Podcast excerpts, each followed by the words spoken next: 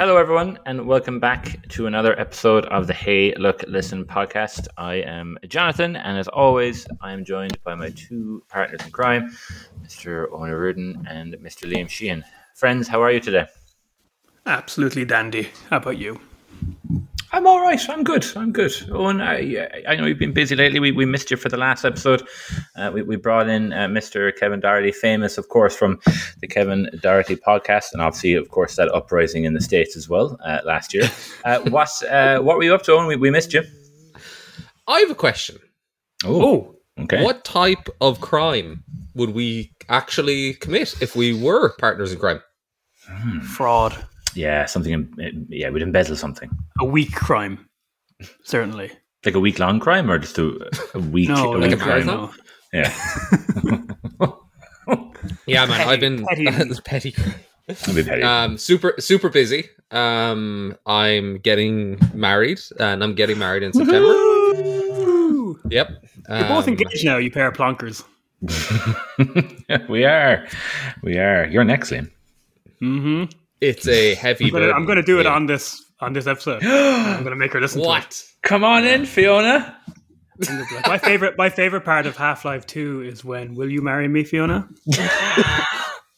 That was my favorite part of Metal Gear Solid Four, as I famously admit. Fucking game.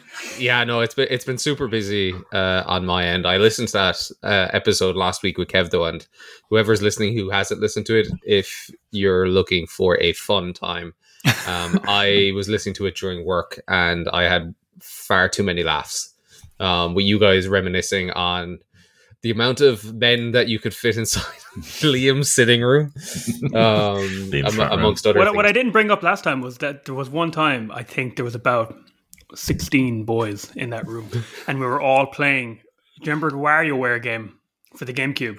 And Oh, you had to you, you had yeah. to play it. On, I had a Wavebird controller to wire it, and you had to you could play it. You had to pass the controller, and I think that might have been the peak of my life. That was just so fun. Aw. And then yeah, now and now look at me. Sometimes there was so many people in there that the window would condensate heavily. Remember, and we'd have to open a window because it would get so so hot in there. yeah, I I remember I had like ten people in that room, and we and uh, someone was like, "Turn on the news." I'm, this is not a joke. and uh, we turned we, we turned on the news, and Michael Jackson had died. He died. I remember that. Yeah, we all just sat there watching it. Yeah. yeah, it, it's good to reminisce. it is. We probably look like a fucking clown car of all the, of all the people coming out to Coming in and punch your house.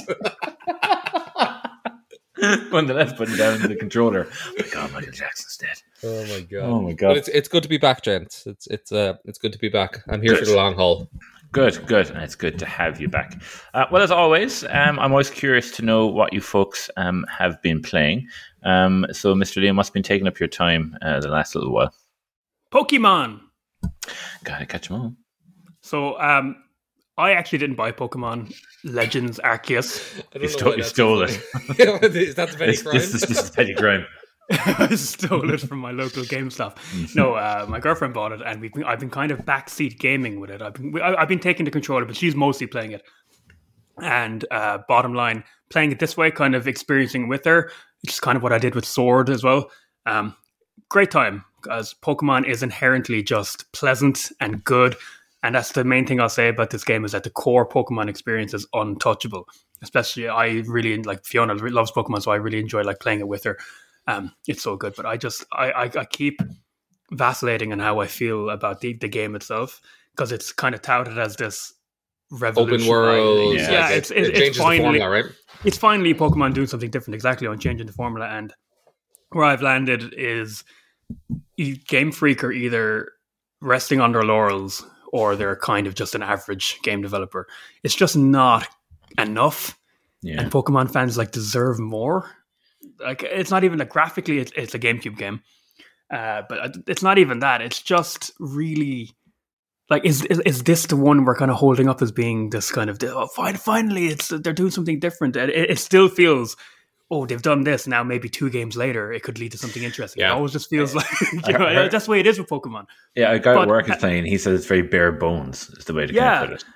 but the annoying thing is not an annoying slash good thing is that it's still good do you know what I mean? It's Pokemon. It's just It has it- like the, charm. the core gameplay of collecting, fighting, catching, what all that stuff. You know, Just the kind of joy of like, oh my god, it's a Blastoise or whatever is just so inherently solid that you know eh, Pokemon will always be good. But it's just uh, I kind of want to see more from it, to be honest. But yeah, is I, it- I, is I it- feel yeah. Go ahead, Marcy. Are there extra Pokemon in it, or is it just the original? one? Appar- uh, it's not original. It's from one. I'm not a uh, encyclopedia of Pokemon now. It's from one of the previous gens. This is supposed to Oh, be okay. like the past. It's called the Pokedex. This, this is one of them. So I, I know some of them, but some of them I don't. I'm, I I know only know certain areas of Pokemon. But like I said, uh, I'm playing it with Fiona, and Fiona really enjoys it. And like I know Pokemon, uh, like as a social game, is like really fun, which is why I think I I'm always fighting for more single player games. Please, like no, no more people. But uh, they need to get over. They need to make a, a full on multiplayer Pokemon game. It would be class. It would be absolutely brilliant. Um, the other thing I'm playing, which is very surprising for me, uh, Monster It- oh, it- Hunter Rise. Oh. Owned. You get into Monster Hunter when like I'm busy. Yeah. it's so if, if my friend um, Kev O'Carroll, who has listened to every episode of this podcast, I believe he's a fan. So thank you for that, Kev. And I always refer, I've referred to him a couple of times, but I'm always like my friend. And he actually one time was just like, "You actually like name drop me? What the fuck?" Are you doing?" but, but, um, yeah, he was just like, "Do you want to play this?" And I was like, "Yeah." We downloaded the demo, and do you remember back in the day when demos was like a big thing and like they Mhm. sell you on a game? That's exactly what happened. Because when I finally got Monster Hunter Rise, I hated it for the beginning. It's just all tutorials and menus, and it's so awkward. And the demo sold me on that game because we were we were doing a hunt, and it was it was kind of marked as intermediate in difficulty. And it took us about 10, 11 tries. It was so difficult. But kind of doing that, not really knowing the controls because the, the, the demo doesn't have proper tutorials. We kind of just kind of trial by fi- fire. And that kind of taught me the kind of how kind of exhilarating and fun that game could be. And and then when I started the game, the actual game was just tutorial, tutorial, tutorial, and I was like, oh my god, if I if I played this game without playing the demo first, I would not have stuck with it. But because I kind of learned how kind of fun these hunts could be, you basically you you go you can play a single player. That's the thing. I would never play a single player. It's not for me. But playing it with my friend now and uh, my friend Kev and um and hunting monsters together, I'm finding it really fun, like really really fun. And I just I did the main thing I want to say is like that. What what a good fucking demo, which is good to say in this day and age. Because I I hate like everything I hate in games like this was in was in the beginning of Monster Hunter Rise, and if I hadn't played that demo, I would have put it down.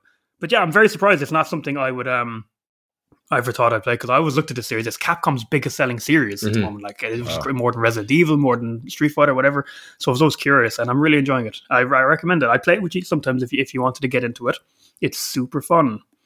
Well, Liam, I recommend the um, Paul Anderson uh, movie adaptation Oh, yeah. starring his wife that I had to sit through for one of our episodes. Oh no! Wait, Starring also starring Ron Perlman and Tony Jaa. It's a good cast. Did you say you to watch it with his wife?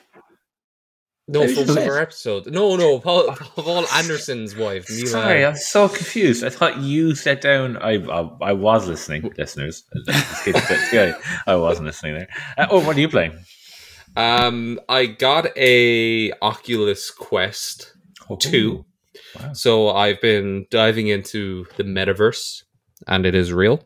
And a couple of the games that, um, uh, you know, I'm a big fan of Beat Saber. Uh, I had a PlayStation VR before, and I I, I sold that um, out of you know necessity. Um, I was poor, and uh, Nisha, my fiance, kindly gifted me the the Quest Two. So Beat Saber was one of the first things uh, I went for, but also there was a you know full um, port of Resident Evil Four, which you know I I don't think I've ever played a, a like a full console port to a VR, so I was super intrigued about how uh, how that would run, how it would play, and gentlemen, let me tell you, it is very very good. It is very good. It must be for you to do an accent. Yeah, if you, if you only could see his face right now, it's, it's, it's scrunched up and creepy. uh, it's a it's a delight actually. It's uh, there's just um you know I'll be the first to say that I suffer from quite bad like motion sickness.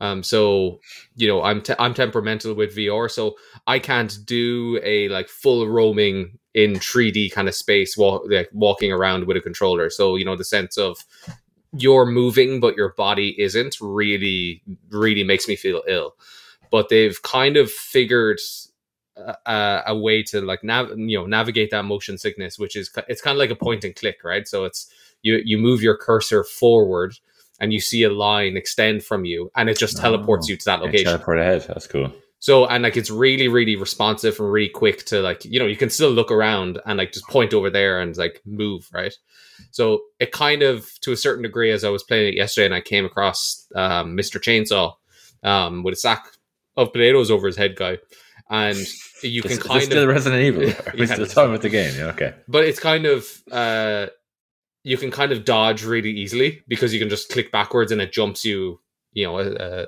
uh, quite far back um but the satisfying feeling of you know taking your hand handgun so you reach down and like you see a little icon but you reach down and you click your grab button so you can see your two hands That's and cool.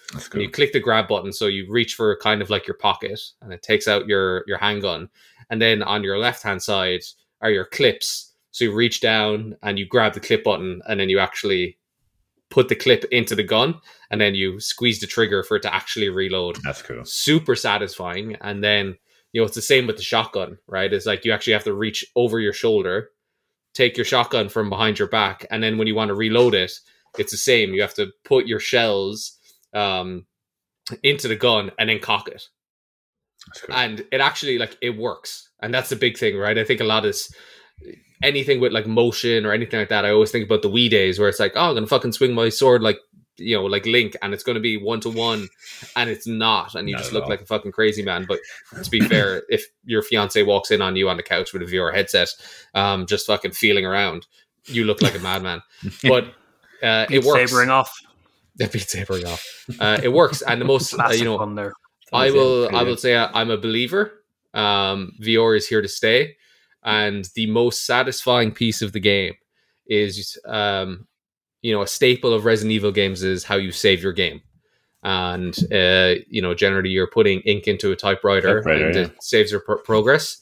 Um, essentially, the typewriter comes up in front of you, and you have to type your name Love it. and press enter and it you speak about like what works Click, click, click. essentially your your fingers become your pointer and it just works That's class. you know it just like it's it's uh, it's brilliant so Is Anyone- it scarier? Like, is it? Does it make the, the game scarier or of more there immersive? there is uh, there is something terrifying about the teleportation because sometimes when you teleport behind you you'll just fucking teleport face to face with someone who's like right in front of you that you didn't know was behind you. Um but it it what it does is it brings to the fore some of like the issues of the older game design. So like everyone in that hispanic fucking town was an inbred because everyone looks the same. It looks re- like it looks really good for you know a uh, I told you guys like a wire free VR headset. Mm. Um, like it looks really good. Like it plays really well. So, um, the next thing once I'm finished Resident Evil, um, which you can play sitting down, which is a big thing, um, is uh, Half Life Alyx. And Interesting. It'd be cool if we Oh, had to play it for this Half-Life. episode, but uh, we should say that for now. And would you have paid for it? no, it was actually something I was going to talk about later. I, I wouldn't have. I really want to play it. And, I, and he wasn't here when we talked about that, Liam. He, had, he was Yeah. going to the bathroom. That's incredible. We're all so in sync. Um, What about you, Marcy? I'm actually tell a quick story Before we round uh, to, to test something. Um, Oh. uh, so I know both your partners listen to the podcast, they're followers. You've mentioned that a lot. My partner um, Hates sporadic, sporadically listens to the podcast. And I found out today, I said, uh, Did you listen to our last podcast? What did you think of it? She goes, Yeah, was that Liam and the Pat to PlayStation? I was like, No. That's about four episodes ago. That's really interesting, though. Had PlayStation. that's months ago. Yeah, it could be even, even worse.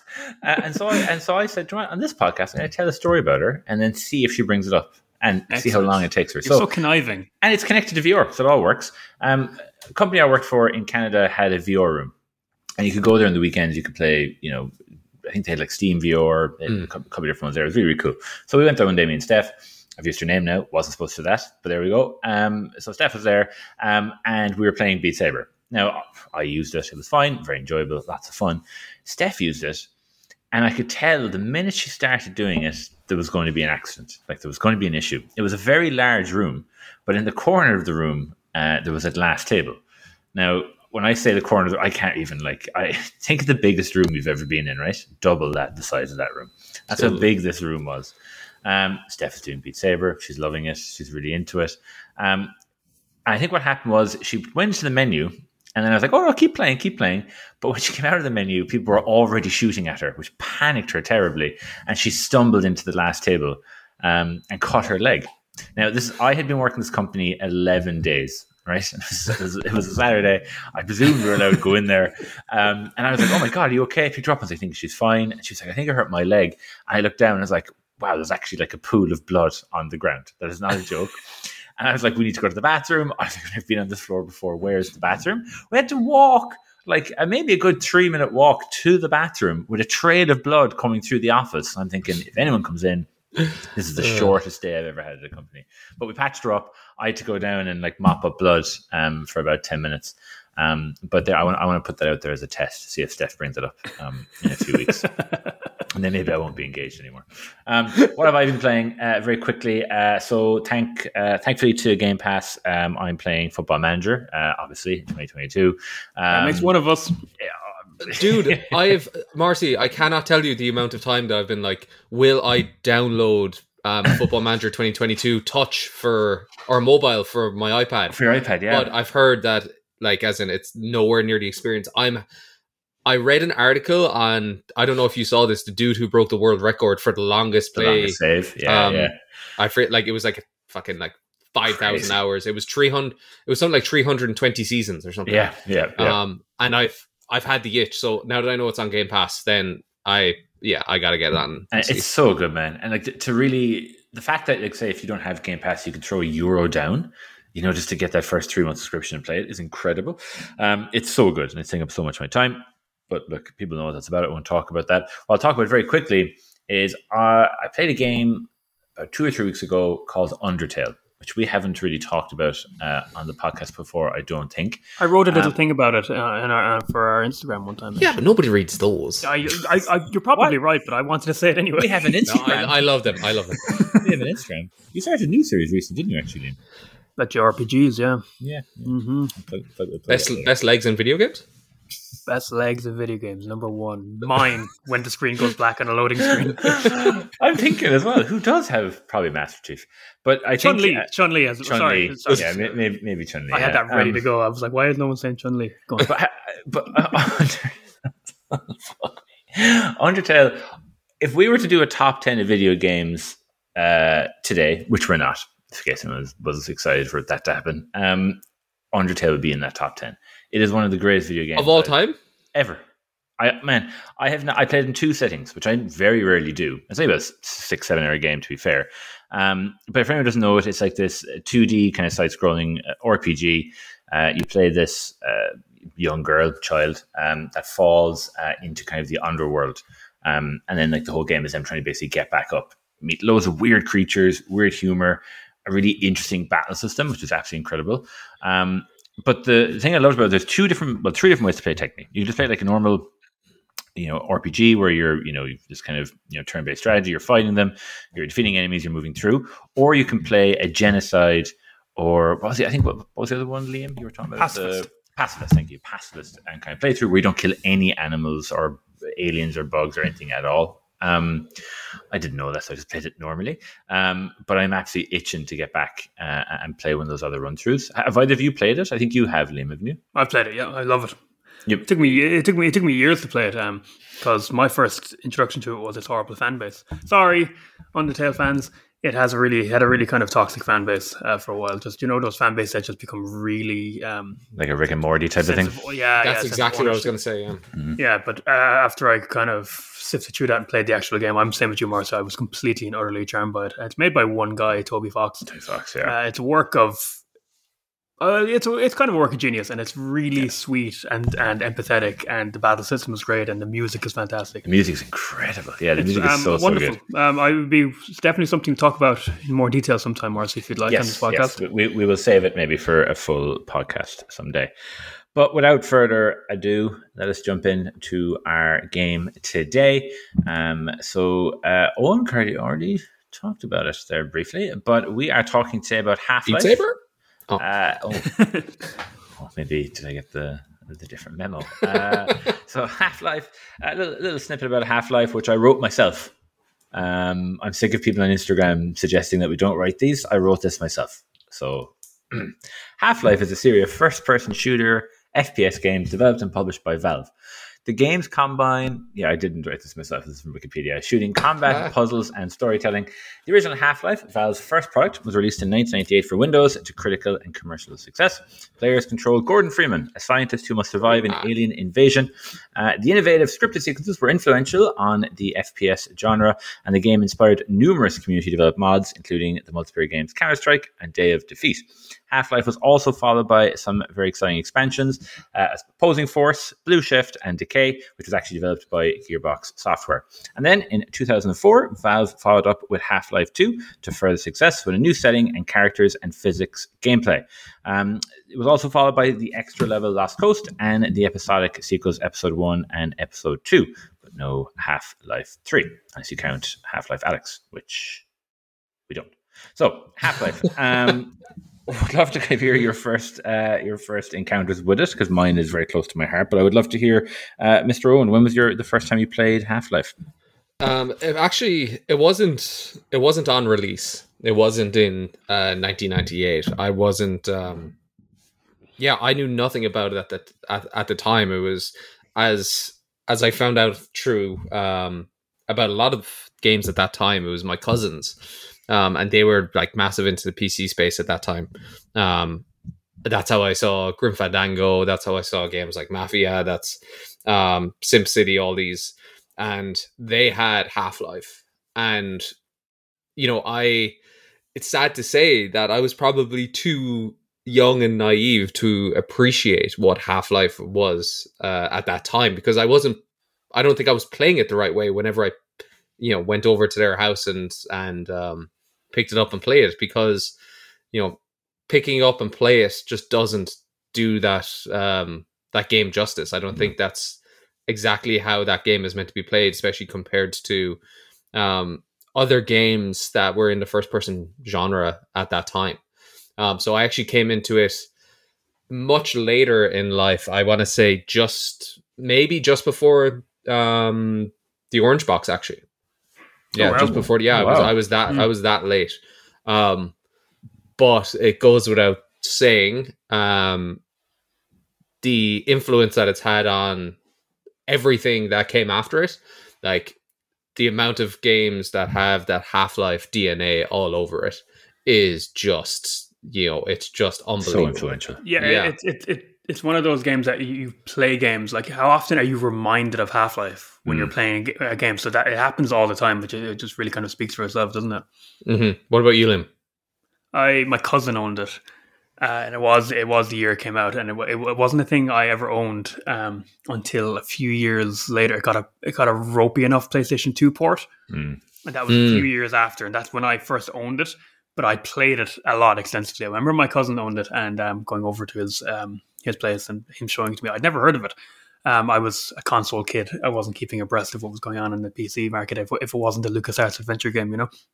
And uh, yeah, the, I always remember playing it. Uh, the opening of Half Life is one of the greatest video game openings of all time, just for how quiet it is, how how methodical, how much it takes its time. Uh, just yeah, and I and and it has to be said. I, I wanted to bring this up. Um, that 1998 happens to be kind of regarded as one of the greatest, The greatest years year, ever yeah. for Gaming, gaming. yeah. There was just and just to name a couple that came out, you know, like um, Banjo Kazooie, which I which, which I love, and, and other ones. But what what what I really want to focus on is the kind of holy trinity of Half Life, Ocarina of Time, and Metal Gear Solid. Yeah. All came out in 1998, and I think they were all hugely influential and important and big and big stepping stones in different ways. hmm And I love Ocarina of Time, Majora's Mask, obviously, but I like think Half Life might be the most important one, and that, that comes a lot. I, that's a lot coming from me because a I lot love baggage yeah, Yeah. I love Zelda. You know, I, I love me Zelda. I love me Metal Gear.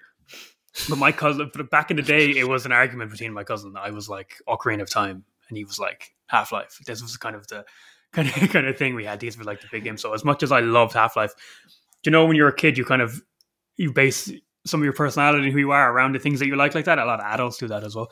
So I I kind of never really appreciated Half Life as much as I should just because I arbitrarily decided that it was an enemy because you know people were saying this is the best game of this year and I was like no it's Zelda you bastards or whatever. I know. I, I just love this image of your cousin wearing a fucking hazmat suit yeah. around the kitchen or dining room table and Eames with his like his Cookery Village hat. yeah. I think Zelda. I think they came out uh, late, so it's probably 1999. This this this petty argument was happening, but um, yeah, I I remember playing it in his place and in I think in other I think I might have other friends, but I didn't own it for years. But it was a like you said, Owen, it is a game you're supposed to sit down and be immersed in, which we'll get to because it's um, a very immersive game. But I like like I didn't play it that way. I played it in chunks for years until I owned it for myself on, like I said, a kind of a ropey PS2 port of it. Mm-hmm. Why is cool. it so close to your heart, Marty? Well, it has nothing to do with cousins. I say that. Um, but those stories were very, very, very, very similar. don't, have to leave there. What? Come on, ambulance. I was having a stroke. Um, so for me, um, and I did actually find a, a little bit of evidence to this. Um, I love goatees. Then, um, it was actually IGN, weirdly enough, um, who first made me aware of uh, Half Life. Um, I'm not big on reading up in game news all the time, which most people will understand due to the lack of research it, comes across that I do occasionally for this podcast. But um, back then, I did used to uh, use IGN quite a bit and PC Gamer. Um, which was a, a, a, magazine they still do. I have one around here somewhere. Um, I got it just for nostalgia last week. Um, but I was actually able to find, I don't think it's the exact article that I read back then, but it's similar. And it talks about the Half Life demo coming out for PC Gamer, genuinely. So I did do oh. some preparation today, but I just thought I'd read out because it's kind of funny. So uh, this is from 90, it's actually from January 99. Um, so it's a couple months after the game so, came out. Yeah, ju- yeah. What is it? Yeah. Yeah, it would have been a few months after. So, this new demo features a brand new standalone mission that even owners of the Half Life game will want to download. It's 100% new levels. To grab it, you can either jump over to PC Gamer or download download it right here. At the time, um, because I live in the middle of nowhere, we didn't have the internet. Like we had like 56k dial-up modem, so downloading stuff was completely impossible. You were just you know browsing the web. But the bit this is the bit I love. In order to play, you're going to need at least a Pentium one with 133 megahertz oh, the with, Pentium. With, with DirectX 6 and 24 wow. megabytes of RAM. Keep in mind, this is all in bold, Keep in mind also that this file is huge. 50, 50, 50 megabytes compressed, and it's probably going to take you quite a while to download to download the game. Remember, be patient. Um, and so I remember reading that, being like, genuinely thinking, I can't download that. That's too big a file. So and so funny. my mum bought me a PC Gamer, and I remember the demo disc playing it. Very similar to what you said on. It's a really good way to put it. I didn't probably I was what was ten, like eleven. I didn't play it, yeah. you know, the experience the way I would now, or when I played them last year. Um, but I remember that demo absolutely sold me, kind of like with you and Monster Hunter Liam. Um, I think it was the first two levels.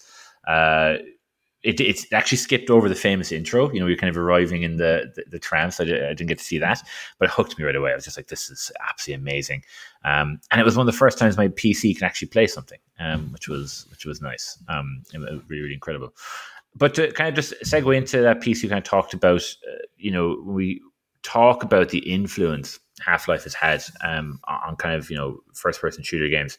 I, would love just to hear you speak a bit about that, Liam. Like, what what kind of maybe what's a recent game where you've seen the DNA of Half Life pop up, or how do you think it's kind of managed to influence um, other FPS games? Well, I think um, it's setting definitely in terms of, and this is very basic, but every time I play a game where, it, where it's begin in a place and it's always like lab or something like that or facility, begin in a place and everything is fine.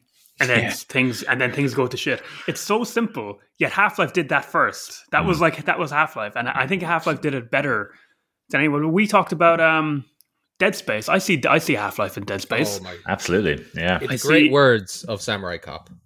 Bingo. wow. but Samurai it's, it's it's it's that opening of um of the first Half Life that uh it like I like I said it takes its time. It build it builds the atmosphere. And uh, you're you're you're assigned was he he's a lab assistant I believe Gordon yeah. Freeman and yeah. um yeah, you, you're in Black Mesa, uh, the, this place, and uh, you you just go through it, and, and scientists are just working, and you go down, and you you end up taking part in this experiment, and that experiment ends up being the catalyst yeah. that um, gets the plot going. You open into like a dimensional rift, and aliens start invading the facility, and you do it, you the player. So that's kind of the main thing about Half Life, isn't it? From its um, narrative point of view, and Marcia in terms of like it, it influencing um, or changing first person shooters. Like I would imagine, I would think of first person shooters before that as uh, Quake, as Doom, Mhm. all action, all all action all the time. You know, exploration, yes, but you know, it was all about gunning and blowing things up. Yeah. Half Life was a slow build story, and the point is that, and like I, I it, it might have been done before, but I can't think of an example. You're never yanked out of the game. There's no cutscenes. You Yeah. start the game when you're playing, and you're playing for the rest of the game, and then you follow the entire journey. Which, looking back in 1998, um, just as a kind of a, a, a way to tell a narrative is, is super fascinating and super revolutionary. Like you'd never see that in a book. Imagine if there was like Half Life the book, and it'd be like then Gordon Freeman walked into the the office on the second floor and he checked if there was any. I. It's very, it's very like we take it for granted now, but I think it's still very interesting to just, especially this genre, the kind of you know what, what would you call it? The I don't know the. the, the deep blue sea genre, the people trapped in a place when when, when things are going wrong, when there's something Yeah. trying to kill people in a place, and to have that and have you experience Ju- ju- every to have you experience every single minute of it is brilliant, and it, that's why it was revolutionary. It was fascinating. Yeah, it just reminds me of every Roland Emmerich movie ever made, where things are fine for the first feel like- 40, 40 minutes of the movie, and then they're not. I feel like Deep. Blue Sea and Roland Emmerich. I feel like now we're accidentally kind of um, shitting on half. Yeah, yeah, yeah. Sorry. Let's move away from that. Yeah, sorry. Yeah, drag, drag it down with that. Isn't it really just the Thomas Jane genre? Because it's kind of like Mist, right? He goes It- it's shopping. very, yeah, it, it's very It's mist. true. It's, it's very Stephen King. It's like government experiments and opens a rift. That's what the mist is about, except it happens off page, off screen, doesn't it? Mhm. yeah, yeah. But it's it's. I think it's just the idea of a, a, a game just moving into that kind of cinematic territory, like I I alluded to there very, very quickly at the start. But I, I remember even being when I was really young playing it, and the credits rolling as I'm in the tram Yeah. going to the scene. It's like, wow, this is the start of a movie. This is so odd. And I could like, you had this full kind of free, kind of go back to VR, you had this full freedom to be able to look around the tram w- with the mouse, kind of see, you know, uh, scientists or like what the security guy called Barney, uh, da- you know, down kind of fixing stuff. It was just r- very immersive from the, the very, Mm. can very see him- get-go. You can see a mysterious man in a suit watching you. Yeah, the, the G-Man. G-Man. the G-Man. G-Man, and that's just uh, already kind of an, uh, something you might not catch, but it's an, immediate bit of intrigue, and that's way more effective that you, the player, spot him Mm. rather than you know a cutscene pointing camera at him. You see Yeah. him watching you. That's a, so much more. That's so much fucking more it's effective. the, yeah, it's it's the attention to detail, right? As in, it's uh, it's over the tannoy how they're spe- you know they're the, what they're actually saying is a you know a day to day experience or speaking about internal announcements, and then when you you know you get to the front desk at uh, Black Mesa, how those people speak to you and how you actually feel like a real life character in this world, and it's the direction and how the game um the game design like bring and navigates you to where to go and how to go. It's so organic. Um it's uh, for like for its time it's like even today it's still phenomenal right Oh, Look, it's a bit it's a bit dated, but you know, of course it is. You know, the, the the humans in it are a bit awkward. They're a bit. The voice acting is fine, Yeah. but you know, everyone is kind of stilted. But it, it- like it, it, it was ahead of its time. I think one of the places where like where it really kind of helped to kind of like to kind of hold up the realism a bit better, where, where maybe the, the graphics of the time. Um, kind of weren't able to. Was the, the sound design of Half Life Mm. does a lot. yeah It, it does a lot when the game uh, ends up get going with you know the sounds the creatures make and and stuff like that, and everything, even the, the sound the health packs make on the I wall. hear it in my head. yeah, yeah, yeah. But even that that opening, just I don't know, there's something very domestic about the sound design of it, and I think it helps make that world feel real. Even though anyone playing it now, looking back at it, it, it, it it's, it's not real. It's very much clearly a video game. You know? It was unlike anything. I, I, it was unlike anything I ever played at the time, and I, I don't know if I appreciated at the time, but I retroactively appreciated that confidence to be so kind of methodical and lived in and slow. You know, to build up Black Mesa because Black Mesa is just th- that that most quintessential of video game settings. It's just a facility with corridors, yet it's one of the most iconic video game settings of all time, and that's because of the attention to detail and the work they put into it. yeah, like you know, Liam was completely spot on in saying uh, Dead Space, but like another one that comes uh, to mind for me is um, Bioshock and how uh, meticulous um, even that opening see like that sequence is from the plane crash to the to the lighthouse to the entry into to Raptor Rapture, right? So, um, you know, having characters speak to you and that that world building and then that entrance into to Rapture. So, you know, if you put the two games kind of like side by side, it's not an exact replica, but you know, that DNA is all over Bioshock as well. For sure. Absolutely, yeah. As well, one thing as well, I, I I I don't see it very often in video games as much, but it also had a very unusual sense of humor as a video game. Um, like the scientists and the security folk were just so unusually odd. Um, like you, you know, you could kind of you know walk up to any character and you know press E to interact with them, and you weren't really interacting with them; they were just kind of saying you know a recorded soundbite.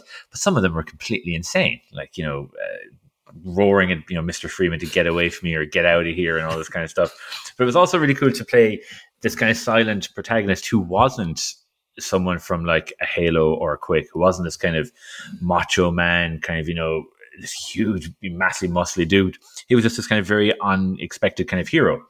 And I kind of one of the things I love about that so much is that in a way is kind of very immersive because you suddenly feel like, wow, this could actually be an everyday type of person who's just been thrown into a situation and is trying to kind of, you know, kind of deal with it. Um, He's very good with guns, though.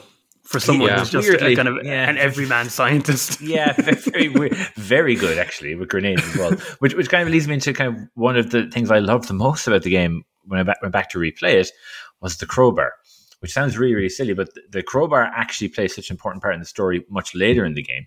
Um, but when you kind of think of you know I think of Half Life, I do think of the of some of the weapons and how you know innovative, intuitive they were. Um, this was a question we got asked last year. Um, someone asked me to do this as an episode of the podcast with you guys, and we just said it was really silly, and we decided not to do it. But it was like, What? Yeah, it was like, what is we- the greatest? We did this, did we, We not? did- I don't think we did. I don't think we ever put it out. I think we recorded it and we, we put it in the bin. Greatest video game weapon. Greatest video game weapons of all time. You asked us this in one of the recordings. Yeah, we we have it. We have it on tape. Oh, we do have it. Okay, I obviously don't listen to them either. I think Um, you said Half Life Crowbar, Marcy. That's what. Oh, did I? Oh, yeah. That's what I was trying, that's what I was trying to segue into. I didn't think we actually put that out. No, We did, didn't we? We put out any. Oh, we're so we were back so in the day, special. we? So Um, but what, what did you guys say then? I think I said the hook shot from Ocarina of Time. And I Or- I said or the plasma Kratos' cutter. Yeah, Kratos' You axe. did, you did, yeah. Oh, God, I Yeah. think we put that out. That was dross. That was absolute garbage. Anyway, well, anyway, I do think, I do think the games are great. Oh, Let's talk about moments in Half Life because there's um this game. The game is completely it linear. This game is completely linear, obviously. So it it, uh, it just has you working through the facility, which which, which I say. But the cool thing about that is you get to experience every minute that Gordon Freeman experiences, and there's some really iconic, memorable moments. But one of the small ones for me that I think is really big is the introduction of humans. So you're fighting aliens, and the aliens are really cool designed, like the Vortigaunts with their with their big red eye and their rah, rah, rah, and uh, the guys I can't remember what they're called, but you know those guys. Do you know those guys who catch you from the ceiling? They have like a dangle. Oh, and they suck you up with their like those Oh, long tongues. Yeah, they're disgusting. But humans are just the, the military are coming to save the day. That's the kind of thing everyone's like, you know, waiting for. And when they finally come, I think the backstory is they've been given orders to neutralize everyone who is in the facility. But I thought that was such a great shake-up and a really striking moment when the military finally come in and start like shooting scientists and suddenly now the game very much changes. And I will say, gameplay wise, for again, this is one of the ways it's aged. The combat against other people with actual guns isn't as fun as killing the monsters. Um, uh, but um, I thought that was like a, I remember as a kid being kind of very disturbed by that. I was like, oh no, why why are the people who are supposed to rescue us trying to kill me now? And it's much more effective than it would be in a movie because you feel kind of directly um, kind of uh, affected by it. You know, it's like, oh, you fuckers. and they're scary. yeah, yeah, yeah. they, they make They're weird noises too. scary. More They good do. sound design. Yeah. Yeah.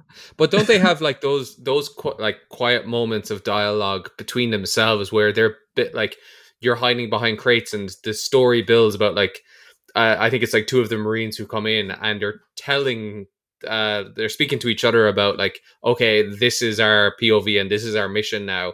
And where's that like one pesky scientist and we're here to kill them and and as Freeman, you're just like, holy shit, like now I'm being hunted by fucking these Marines. Who are the real monsters? Thought Freeman. That's how I'd write it if it was a if it was a novel, but it's not. It's an interactive. You're really trying to get the novel media. perspective across this episode. Yeah. Just trying to Trying- emphasize that it's like Half Life for Your years. fan fiction? Later, I'm building towards that. I'm definitely using the podcast to launch my fan And fiction. Gordon subtly took off his glasses to reveal his piercing. And So- and Sonic said, "No, no, we can't." No, um, but um, for years, Half Life for me, in terms of kind of you know uh, growing up and getting into game design and uh, learning about it, was was the quintessential example of this could only be done through the medium of games. This is a this is a game that kind of takes advantage of the medium to kind of whatever tell its story, whatever way you want to put it. So that's kind of why I'm comparing it to kind of like a, it's not a book. Is basically what my my point is. You know. Well, yeah, you, you know, Liam, you brought up a really, really, um, you know, uh, last week on the episode with uh with Kev, the you know the the arduous argument of are video games art, and it is you know uh, I hate having the discussion, but again, this it is just one of those cornerstones of this can only be achieved through the uh, the video game medium. and not every game needs to do that. I, I think that's what I lear- learned. Uh, you know, as I got older, not every game needs to be this um, thing that takes advantage of all the kind of things that only games can do. Like we, we've done three episodes of Metal Gear Solid, and Metal Gear Solid are movies for half uh, half of their runtime. But there are times when you can use the tools of game design to tell stories or um, place people in settings or whatever in ways that no other medium can. And Half Life, by its uh, adherence to a first person perspective and never cutting away from the action to have you play the whole time, is a really, really good um, late 90s example of that. And like uh, just kind of repeating ourselves, it's just been so influential, you know. And whenever I think Half Life, you know, if someone were to say that to me, it's like when I say Half Life, what do you think of? It's one. It's you know, there's been how many like two you know um, numbered games with a number of you know uh, sequels that weren't numbered. But like whenever I think Half Life, I think of innovation. It's kind of like a it's kind of like a James Cameron thing, right? It's like what's Yeah. Cameron up to next? A fucking crazy bastard. He's going to do something new and something that we haven't seen before, and that is exactly what Half Life is for me. Go, you know, going from one to two, and then you know, some people consider Half Life Half Life Alyx a tree, even though it isn't the numbered thing, but it still brings forward what's possible in the you know the gaming genre. I just think of crowbars. Do you? Nothing else. Yeah. yeah what about it. Marv from Home Alone? Is that Joe Pesci's character, Marv? I forget actually. Is that the, other than Half Life? Is that the second most iconic crowbar you could think of? Um. Yes. No, Harry is Joe Pesci's character. Fucking. Yeah, you idiot. Uh, Liam, do you play first person shooters a lot? Uh, Single player ones, yeah. If they're, Like good, Uh, if they're good. I, over the last few years, I can't think of many though. I really wanted to play Doom Eternal, but I missed it. But I loved the 2016 Yeah, it Doom. was good. Uh, Marcy, do you know what it is available on? Game Pass. It is available on Game Pass. Oh my goodness, that's incredible. There was actually a Half Life sequel slash spin off slash DLC that I don't think many people have played. I'm not the biggest like Half Life guy, but I've played it. Yeah, any either of you played Half Life Decay? It's like No. super secret and hidden away. It's only on the PlayStation 2 version of Half Life. I've heard about this. It's a co-op game. A co-op kind of game that's set at the same time as Half-Life One, where you play as uh, two two scientists at the same time as Gordon Freeman. And I remember playing with our good friend Pan Noonan back in the day. And I remember finding it incredibly hard, not very enjoyable. But when you're with someone else, games tend to be more enjoyable. And I just have really good memories of of playing that. But um, I found out doing a tiny bit of research for this episode that it's incredibly rare. Not many people have played it. For me, that's like one of the main things I remember from my time at Half Life when I owned it. I didn't know it was this big super secret thing. Was where was like um was DLC a massive thing back then? Like did, Half Life pioneer DLC as well. Yeah, would you count Counter Strike as DLC? It's not really DLC though. well, like it? It it even had, the like, yeah. spin-offs, right? Like as in like, uh, well, I suppose it would have been Half Life Two. Well, it had the one where you play. No, but it had Half Life One had the one where you play as a soldier. It had the one where you play as a security guard. Uh, Were they DLC? Were they little? Uh, yeah, would you? I don't think the term DLC was coined yet, but they were a DLC in kind of in energy. Yeah, you know? yeah. th- It's weird. well, what is DLC? It's downloadable content, It, it's and they weren't downloadable content. You bought them in a shop. So so they were full retail releases. yeah, but they were. I don't know if they were full price, but they were kind of add on. I think you had to own the original game, stuff like that. You know, it's a fucking bygone age, my friend. A bygone Well, age. Half Life won over fifty Game of the Year awards, um, and holds a number of ten out of ten and hundred out of hundred review scores. It was I just remember at the time. That's why, like Marcy was saying, like we- we're you know we're PC games. Why do we play it? It was just everywhere at the time, wasn't it? It was like it kind of sent ripples through the entire industry. Well, because I think I think part of that as well is when when um, industries cross, right? And uh, all I remember is from Half Life. Fucking um, J.J. Abrams had a huge thing with Valve and Gabe Newell, um, because he was meant to do an adaptation of Half Life, and I think that's when you know people outside of the gaming industry, and I think more of the general public who aren't into gaming, when when the likes of a yeah, a Guillermo del Toro or a Steven Spielberg and these people start you know taking an interest in properties um and games like that, it is you know it, it crosses and it becomes more open. Like, can It you ever yeah. make a Half Life movie? Why why bother? I'm sure a lot of people would like to see it, but without the kind of interactive nature of it, I wouldn't be that interested. Similar to um, Tom Holland's Uncharted, which we will bring up in every episode if we can, if we can, you know. I'm very excited. We will be doing an episode of Tom Holland's Uncharted with special guests. Spoilers. Special guest Mark Wahlberg. Marcy, I can't believe you booked him. Yeah, he'll, he'll be there. Yeah, he, he, he, he, will- him and Darrow Breen. Perfect time to move on to the second Half Life game, which I think A is equally as influential and big, but eh, but um, six years later, which is not often a thing a franchise manages to manage uh, manages to manage. That's, yeah, uh, but I also think it's the better game. Uh, I love Half Life Two. I absolutely love it. Um, but I didn't play Half Life 2 until the Orange Box came out a few years after that. So episode 1 and episode 2, which were the two spin off games, are out. But uh, I was, I just, it was one of those games I felt like, where, what have I been doing not playing this game? This is like one of the best games ever made. I saw that um, our old school buddy Marcy Peter Lynch's house. I remember because he had a PC powerful enough to actually uh, run it, and I just remember looking at this thing and being like, "This is a graphical powerhouse of of a game." Um, of course, I didn't have a PC at that time powerful enough to run it, so I slept in it for um, even years after the Orange Box. Right, yeah. Yeah, so like I actually came to Half Life Two probably way later than I did of um, Half Life One. So again, I feel like a lot of it was kind of lost on me, which is like which is a pity, right? Like I could Gotcha. definitely appreciate um, appreciate what it was um, and its and its influence, bec- you know, because I can I can put myself into that time, right? So even if it's, things have aged, I'm able to say it's like, well, you know, I can imagine at this time and this time period how. And did you, did you find it, did you find it aged badly? Yeah. Not really.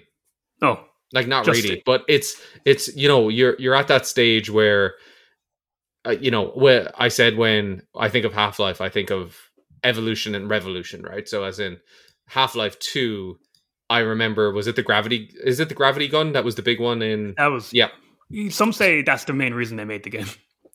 Was to do was to do the physics. They, they had a physics engine.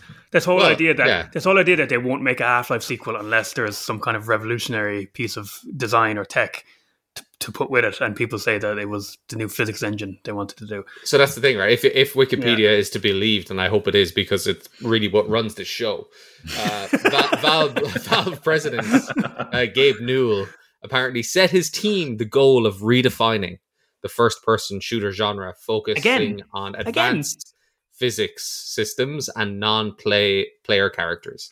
Yeah, that's right.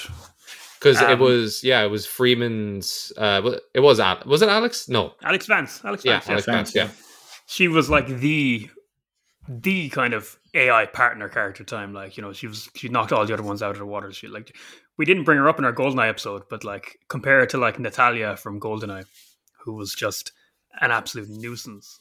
you know, for as an AI partner, and she's just famous for getting in, in the way of your gun.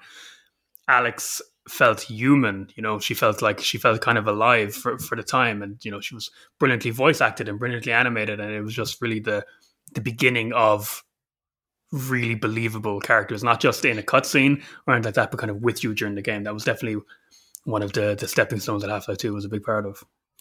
I think the I'm remembering it now actually because I think it was uh, one of the first clips that I saw at my buddy's house, which was it. It had vehicles in it. It had like a Yeah, off-road Yeah. biker or like a it's kind of a dune buggy type thing, wasn't it? Uh, kind of a That's what I remember boat, seeing. Yeah, yeah. That's what I remember seeing and being like, "What the hell is this?" And again, it was like Half Life One. It was you begin the game f- f- f- in the first person perspective, and the game never cuts. Except the scale this time was much bigger than just a single facility. You begin in this huge city called City Seventeen, and that's another thing. In the same way that I keep getting reminded of Half Life, um, I keep getting reminded of Half Life Two. That beginning in the city, like The Last of Us, reminds me of Half Life Two. Yep. You know, the, the beginning of the last and stuff like that. It- it- it's another influential one, but in saying that, Owen, it's just the scale is so big that you begin at this point and you go through the whole game in a single a single run, and you you feel like you've covered so much of the world at the distance because you have these big sec- sections that you're going across country on on vehicles and you're going across down this river on a boat and stuff like that. It, it just feels much huger than it is because it never cuts. I like. I think I remember it now. When you're speaking about it, I remember it for different reasons than I do uh, Half Life One. You Hmm. know what I mean? Like as in Half Life One, um, and very similar actually to Dead Space Two, which is part of the reason why I adore Dead Space. Is um, yeah, it's because this because of the. It reminds me of Dead Space because of the um, USG Ishimura, and then when you go into Dead Space Two, it's like you lose that location, which is a character. But I remember Dead Space Two for its scale rather Yes, than its I gotcha. intimacy in Yeah, the yeah, corridors. exactly. You know what I mean? Yeah, I think Yeah. Black Mesa is more iconic than the locations of Half Life Two, but I don't know. Uh, Although Half Life Two kind of um, has more variety. Do you remember Ravenholm? When the game just becomes like a survival horror for a little bit, you get into this like spooky town and it's full of head crabs. Oh yes, Brilliant. I do. I do. remember- It's kind of like a New Orleans kind of vibe. Yeah, it's spooky, and you could, but you know the horror is kind of uh, helped by the fact that you can use a gravity gun to pick up saw blades and just lob them at at head crabs and stuff like that. You know, Did you play episode one and episode two? So I like full disclosure. I have not played. I did, yeah, because uh, I because I got Half Life Two with the orange box. The orange box is the collection. We mentioned it way back when we were talking about Portal. It came with Half Life Two, Half Life, and the two spin offs Half Life Two, Episode One, and Episode Two, and it came with Portal and Team Fortress Two. So I played all them at the same time. So when I played Half Life Two, I went directly into Episode One, Episode Two after I did it as a kind of little mini saga, and you had to see that cliffhanger. That um, it's still a cliffhanger to this day, or is it?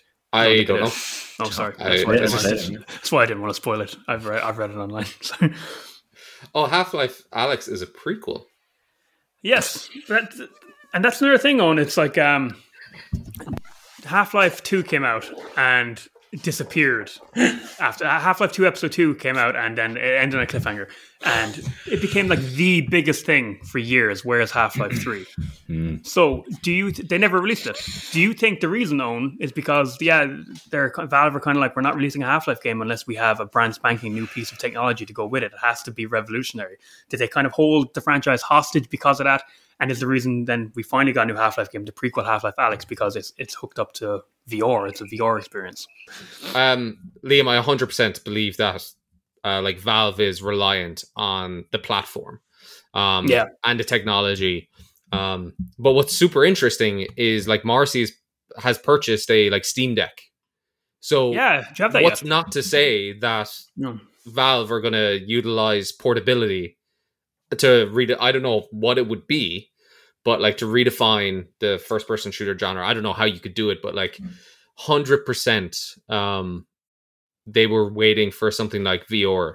Um, And do you do you think that's noble? like there's a lot of Half Life fans out there who are like, you know, and they left it on a cliffhanger. Do you think it's cool that they're kind of like, no, we, we're only going to do this if you know it's a, if you can do something truly special with it, or do you think it's kind of like, uh, Well, I think it's like Valve are kind of an annoying company these days anyway, like you know.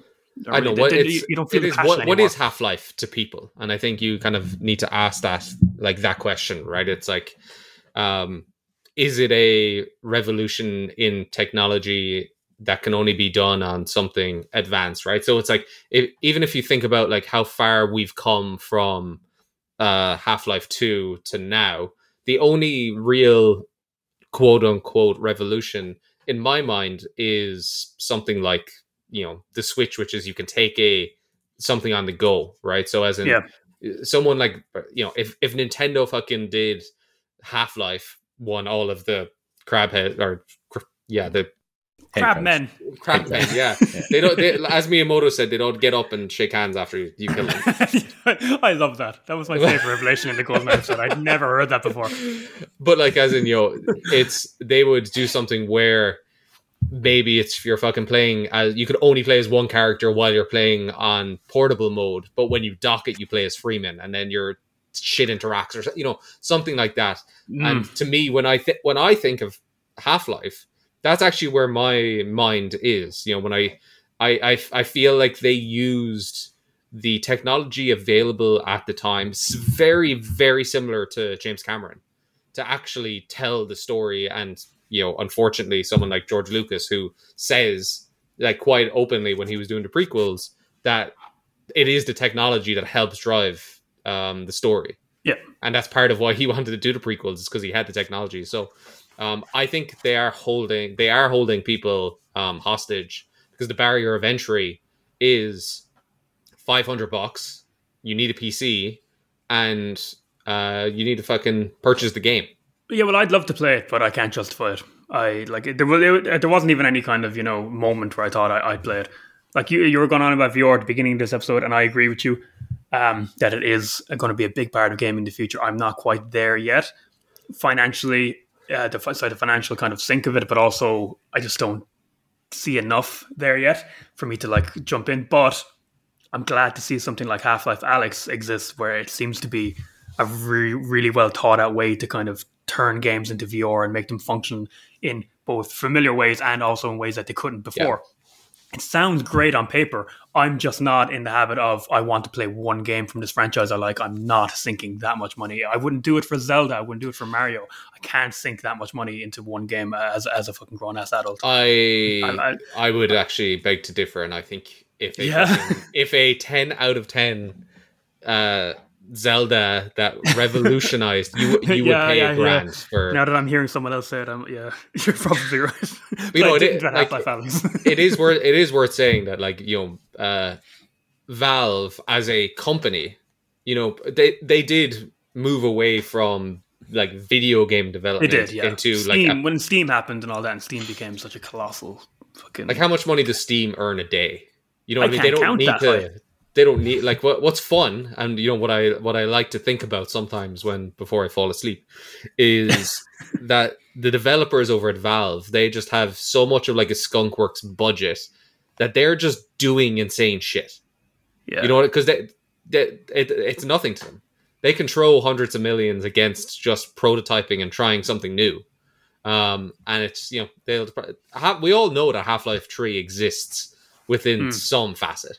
Well, the the writer of it a few years ago released his outline for it, so it definitely existed. It, story wise, it definitely existed, and it seemed to be scrapped to the point where he felt comfortable enough to release the story outline online. So whatever was planned back, in, if Half Life Three does come out, and I think with Half Life Alyx, I think we're one step closer to getting that.